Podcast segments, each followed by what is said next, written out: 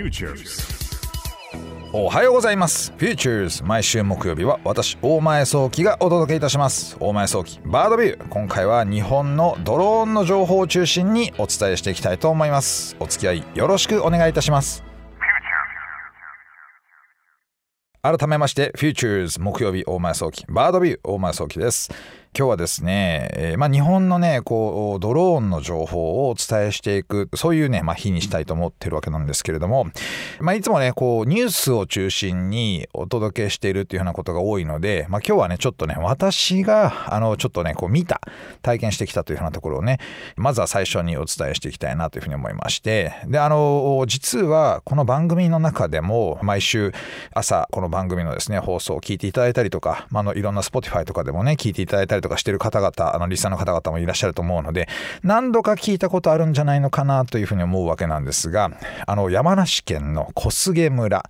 というところでねドローン配送の実証実験が始まったんだよというニュースねこれ何度かお伝えしたかなと思いますけれどもあのね、その現場に私ちょっとね、こう行ってきました。まあ、仕事でね、行ってきました。こういった、あの、新型コロナ感染症の状況もありますので、非常にね、こう、ソーシャルディスタンスを保つために自分で車運転して、で、基本的にはね、えー、人とはなるべく会わないで、えー、というふうなところでね、こう見てきましたというところなんですけれども、実はね、この小菅村というところ、行き方、私が行った行き方としてはですね、中央高速道路のですね、大月インターから降りて、まあ大体40分ぐらいね、こうかけて、えー、山道をこう登っていくと。いうふうなところにある、まあ、小さな小さな村なんですけれども、まあ、なんとね人口が700人未満というね非常に小さな村でしてそれでもねあの実はですね奥多摩の源流というふうなところにあたるという場所でしてものすごくこう水がきれいというふうなところで実はあんまあ知られてないということで言うとわさびが美味しい里だったりとか実はヤマメの養殖の一番最初に成功した場所だったりとかですね、まあ、そういういう村だというようなところなんですけれども非常にこうね静かな村にここで一体どんなドローンの活躍があるのかなと思ってねこうワクワクしながらま行ったわけなんですけれどもあのねすごいね面白かったなと思ったのはですね課題がいっぱいある村なんですよ。っていうのはやっぱりこうシニアの方がね、えー、お年寄りの方がちょっと多いというふうなところの地域もありましてでねなかなかこの生活物資だったり必要物資だったりとか、まあ、食品だったりとか、まあ、これをね、えー、お家から出て買い物に行くっていうことも、まあ、難しいというふうなところもそういった方々もちょっと増えてきてで周囲の少しねこうお手伝いできるようなあの地域の住民の方々が、まあ、それをサポートするみたいなこともね、やっている地域ということもあるので、まあ、このね、なかなかお家から出れなくなってしまったシニアの方に物を届けるというようなことを、まあ、中心にドローンで、ね、やっていこうというふうなところが、まあ、課題感だよというふうなところがあったんですよね。で、これ実際私、えー、ドローンが飛んでるとこ見ました。見ましたというかね、見たというかですね、まあ、あの、エアロネクストというね、会社が今この運行やってるんですけれども、このエアロネクストがやっている運行の現場をですね、まあ私あの、実は投資家として、このエアロネクストにも出資をしているので、じゃあちょっと、綺麗な、このエアロネクストのドローンの飛んでる動画を、えドローンで撮りましょうということで、ドローンでドローンを追いかけると、これもちろん許可をもらってね、やったんですけれども、まあ、なんて言いますかね、やっぱこう、ね、ドローンで配送するって、あ、こういうことなんだなということがね、今の現状がね、すごくよく分かったなと思ったのは、飛び立つところ、で、飛び立つところにも、えー、こう、パイロットの人がいて、で、着地するところ、この着地するところにも、まあ、パイロットがいて、で、この安全に運行管理するっていうようなところがやれるように、今はものすごくものすごく丁寧にやってると。まあ、そういうフェーズだったんだなということがよく分かりましたと。でね、こう、飛んでる時間もですね、まあ、本当短いんですよ。ね、まあ、時間、本当に飛んでるだけの時間で言ったら、まあ、1分ちょっとぐらいですかね。距離で言ってもまあ1キロいかないぐらいというふうなところを今はま実験船としてやっているというところがありまして、将来はね、もっと長い距離をやりたいというところなんですけれども、そのね、見に行った日も、これ1日3便やってまして、えー、午前の11時の便と、午後1時の便と午後3時の便ということで、午前中11時と1時の便は、まあ、あの、オーダーがなかったので、これね、まあ、オーダーして、えー、泥に乗っけてもらうオーダーをね、村の皆さんできるんですけども、もねオーダーをしてでそれで乗っけてもらうというふうなところが午前中と、まあ、1時はなかったということでで3時の便には2件あったというふうなことがありまして村の方々もね面白く使っていただいている、まあ、必要があって使っているというケースもあると思いますけどね、まあ、そういった形で、まあ、実験にね非常にこう前向きに参加されてるんだなというところもありまして、えー、やっぱねこうやって使ってみてで運用してみてでどうなのかなというようなところを探っていかないとまあなかなかねこのドローン物流も本格的に、まあ、いろんな地域で、えー、実装できるというところに行かないので、まあ、こういう取り組みは本当に重要だなというふうに思ったわけなんですよね。で、将来的にはね、もっともっと長い距離を飛ばすというふうなところと、もしかすると、テレビなんかでもね、実はその小菅村の道の駅っていうのはちょっと取り上げられたりとかもしてたので、ゴールデンウィークのね、えー、最中ですけれども、えー、そういったところで、こう、道の駅がね、今人気ですみたいなニュースがあったので、まあ私もちょっとね、まあその道の駅のピザをねちょっと食べてみようということで行ったわけなんですけれどもヤマメのねアンチョビピザっていうのがちょっとあるんですけどねこれ美味しかったんですけどこのピザも将来的にはこの道の駅からドローンで配送してみたいというふうなこともあるようでしてねやっぱもう村の中のどこでもあったかいピザがドローンで届くって言ったらちょっと未来感すごいですよね。そしたらねなんか小菅村に住みたいって人ちょっと増えるかもしれないと。しかもこのねまたこのヤマメのアンチョビピザ美味しかったんですよ。ねこれはね、まあ、ピザ好きの私が食べてもねこれもう一回食べたいなというふうに思うもんだったので、まあ、できればね可能であればこのピザがあの道の駅から東京まで届いてくれると嬉しいんですけど、まあ、そういったところまだちょっとないんでねあの残念ながら届かないんですけれどももとはいえですね、えー、この小菅村の中で、まあ、あれができるんじゃないかと。こんなこともできるんじゃないかと。あれを届けたらいいんじゃないかというようなことの現場で、えー、そうやってことを話をしている方々にも意見を聞かせていただいてなるほどなと、まあ、ドローンがこう社会に実装されていくっていう現場ってこういうところなんだなっていうのを改めて感じたと、まあ、そういうね、まあ、実証実験をちょっと見に行くというふうなところができたのが、まあ、今回皆様に一番最初にお伝えできるニュース。そういったところでした。さてそのね、えー小菅村のドローンのこのね、視察をしたというふうな時にね、これ一泊したんですね。あの、一泊してみまして、で、なんとですね、その日、そのお宿に泊まった人は私一人で、まあ、ソーシャルディスタンスがとても、こう、広いディスタンスが取れるというね、そういう状態で宿泊したわけなんですけれども、あの、泊まったところですね、実はちょっと興味深かったなということで紹介したいなと思うんですけれども、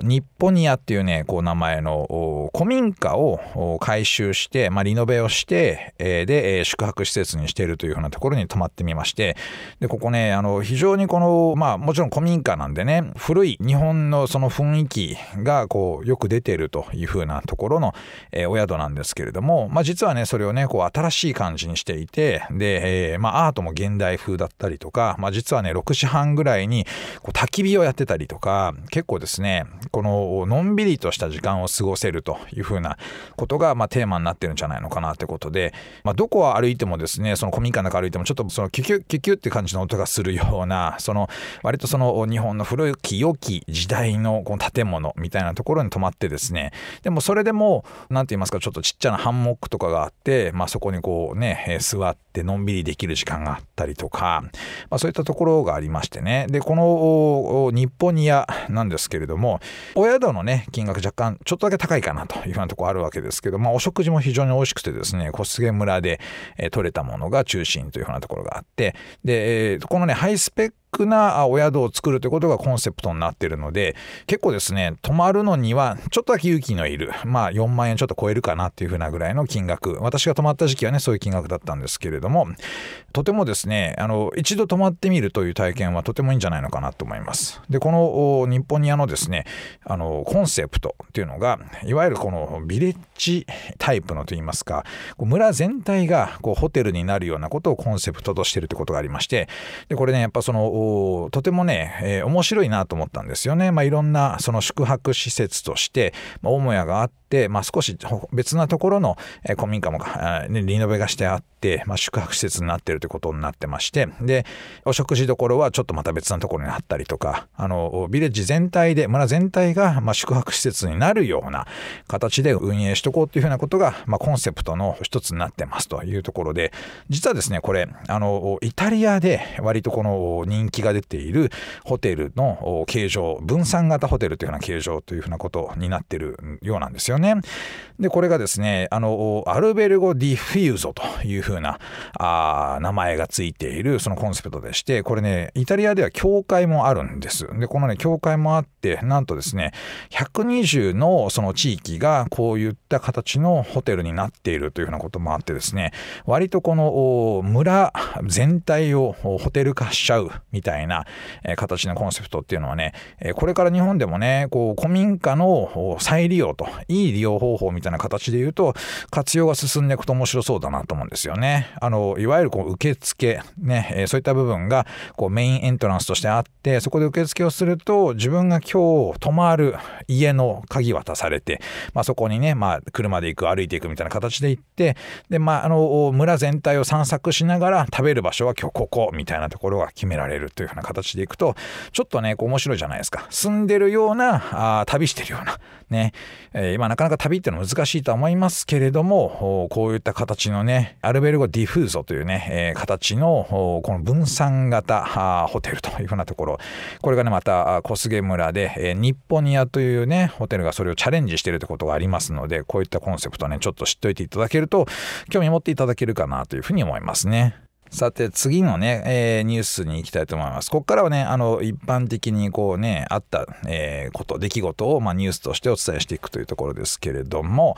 一つ目ですけれども、あの、実はこの山梨県小菅村で実証実験を見た時の、その機体というのは ACSL というね、自律制御システム研究所という日本で2018年に、12月にですね、上場したドローン専業の会社としては初の上場会社のこの ACSL という会社の PF2 という機体をね、えー、小菅村でも使ってたんですけれども、その PF2 を中心として ACSL が、これがね、月額固定で使うプランっていうのを開始しましたよというニュースが出てまいりました。でね、これね、買うとお高いんですよ 実際ね、こう、産業機ってね、ドローン産業機ってやっぱ高いんですよ。なので、なかなか導入が進まないっていう課題感ちょっとありましてね。なので、これは ACSL がこうサブスクリプションモデルって割と月額定額モデルというふうなものをね、こうやり始めるということで言うと、この PF2 という機体の利用っていうものが進んでいくんじゃないのかなというふうに思うわけですよね。期間としては、こう3ヶ月プランと6ヶ月プランと12ヶ月プランっていうのがありまして、で、それぞれのパターンに応じて、最も安いと、まあ、一月30万円から PF2 が使えるというふうな形になっているというふうなことになっておりますと。でね、やっぱりね、こう、国産ドローンで信用のおける、その性能が優れているドローンというと、やっぱ PF2 いいよねっていうふうに言うケース多いんですよ。なので、これでね、国産ドローンとしての PF2 の地位がこう確立されてくると、かなりの数がね、世の中飛んでくんじゃないのかなと、もう、もう本当文字通り飛ぶんじゃないのかなと思うわけですけれども、ま、言葉通りです方がいいかな、放送だとね、言葉通り飛ぶんじゃないのかなというふうに思うわけですが、なぜね、これ、こう、サブスクリプション、ね、定額モデルにするのかっていうところなんですけれども、まあ、実際こう飛ばしてるとですね、バッテリーっていうのが、こう、だんだんだんだん消耗していって消費していっちゃうわけなんですよね。例えばこれが200回使える充電池だとして、まあ、その充電池をですね、使い続けているとやっぱ交換しなければならないと。といった時に、この、このモデルだと、定額、月額定額制だと、まあ、機体を使いながら、えー、このね、バッテリー交換をね、これオプションとして、このね、追加することができたりとかするということもありまして、比較的割安で使うということができるので、まあ、短期間、ね、これまさに12ヶ月とか使っちゃうと、もしかすると機体買った方が安いのかなって感じになっちゃうんですけど、6ヶ月とか3ヶ月使ってみたいとかっていうようなパターンっていうのはね、これとても便利で、えー、使い勝手がいいんじゃないのかなというふうに思うわけですよね。まあ、とにもかくにも、やっぱりこの日本の中で、え、こういったちょっとね、大きなサイズのものが運べるドローンっていうものを使ってみたりとか、産業用として使えるドローンを使ってみるってチャンスを生み出すってことが大事なので、この取り組みにちょっと注目していく必要性があるんじゃないのかなっていうふうに思いますね。さて次のニュースですね。これはね、今日はね、ドローンかどうかっていうとちょっとね、こう、ちょっと違うところにある、そういったニュースですけれども、あの、スカイマティックスというですね、これも私の投資先、ドローンファンの投資先の一社なんですけれども、このスカイマティックスがですね、世界図というですね、サービスを立ち上げましたと。これまあウェブサイトでね、見ていただきたいという風なサービスなんですけれども、スペルとしましては、世界っていうところまでは普通にこのね、えー、ワールドワイドの普通の世界ですね、世界に最後 Z をつけると、世界図というね、サービスになっておりまして、これね、何かというと、地図とデータで、地図の上にデータを表示するのが簡単にできちゃう、そういう主題図という図を作ることができる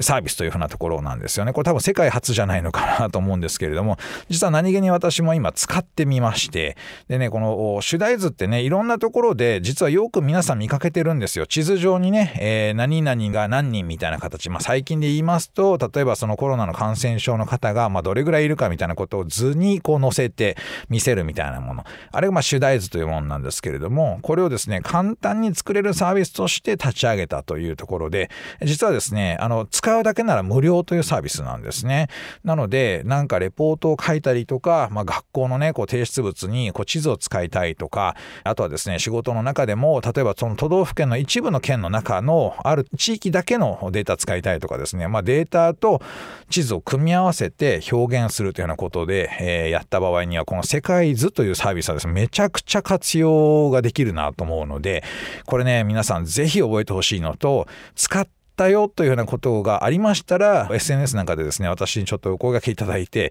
え感想がいただけると嬉しいなと思いますね。私もね、ちょっと使い始めましたけど、こんなに便利なもんないなと思ってるので、ぜひぜひですね、世界図、えー、世界に最後 Z をつけた世界図というね、サービスをね、皆さんちょっと活用してみていただけたらなというふうに思います。お送りしてまいりました Futures 大前早期バードビューいかがでしたでしょうか、えー、今回はですね、えー、まあ、小菅村、ね、山梨県小菅村に私行ってきましたということで実際のドローン物流の現場を見てきました。でまだまだね課題もいっぱいあります。いっぱいあるんですけれども本当にね、まあ、行ってる間にこう、ね、何件かオーダーが入って使ってるっていう方もいてで山の中ではこういった生活の中でドローンが必要なんだというふうにおっしゃってる方々がいるというねこういった実まあ、実体験といいますか、まあ、実際があ、ね、見れたというのは非常に貴重だなというふうに思いました。またねこう体験できたらいろんな体験に皆様にお伝えしていきたいと思います。さて番組のメッセージお待ちしております。オーディにある番組 Futures のメールフォームからお送りください。オーディでは番組情報のほか音声ポッドキャスティングも配信しております。また音声ポッドキャスティングは Spotify でも配信しております。Futures お前早期バードビューで検索してみてください。番組 Facebook ページでも配信しております。Futures 大前早期バードビュー私とはまた来週お会いしましょう。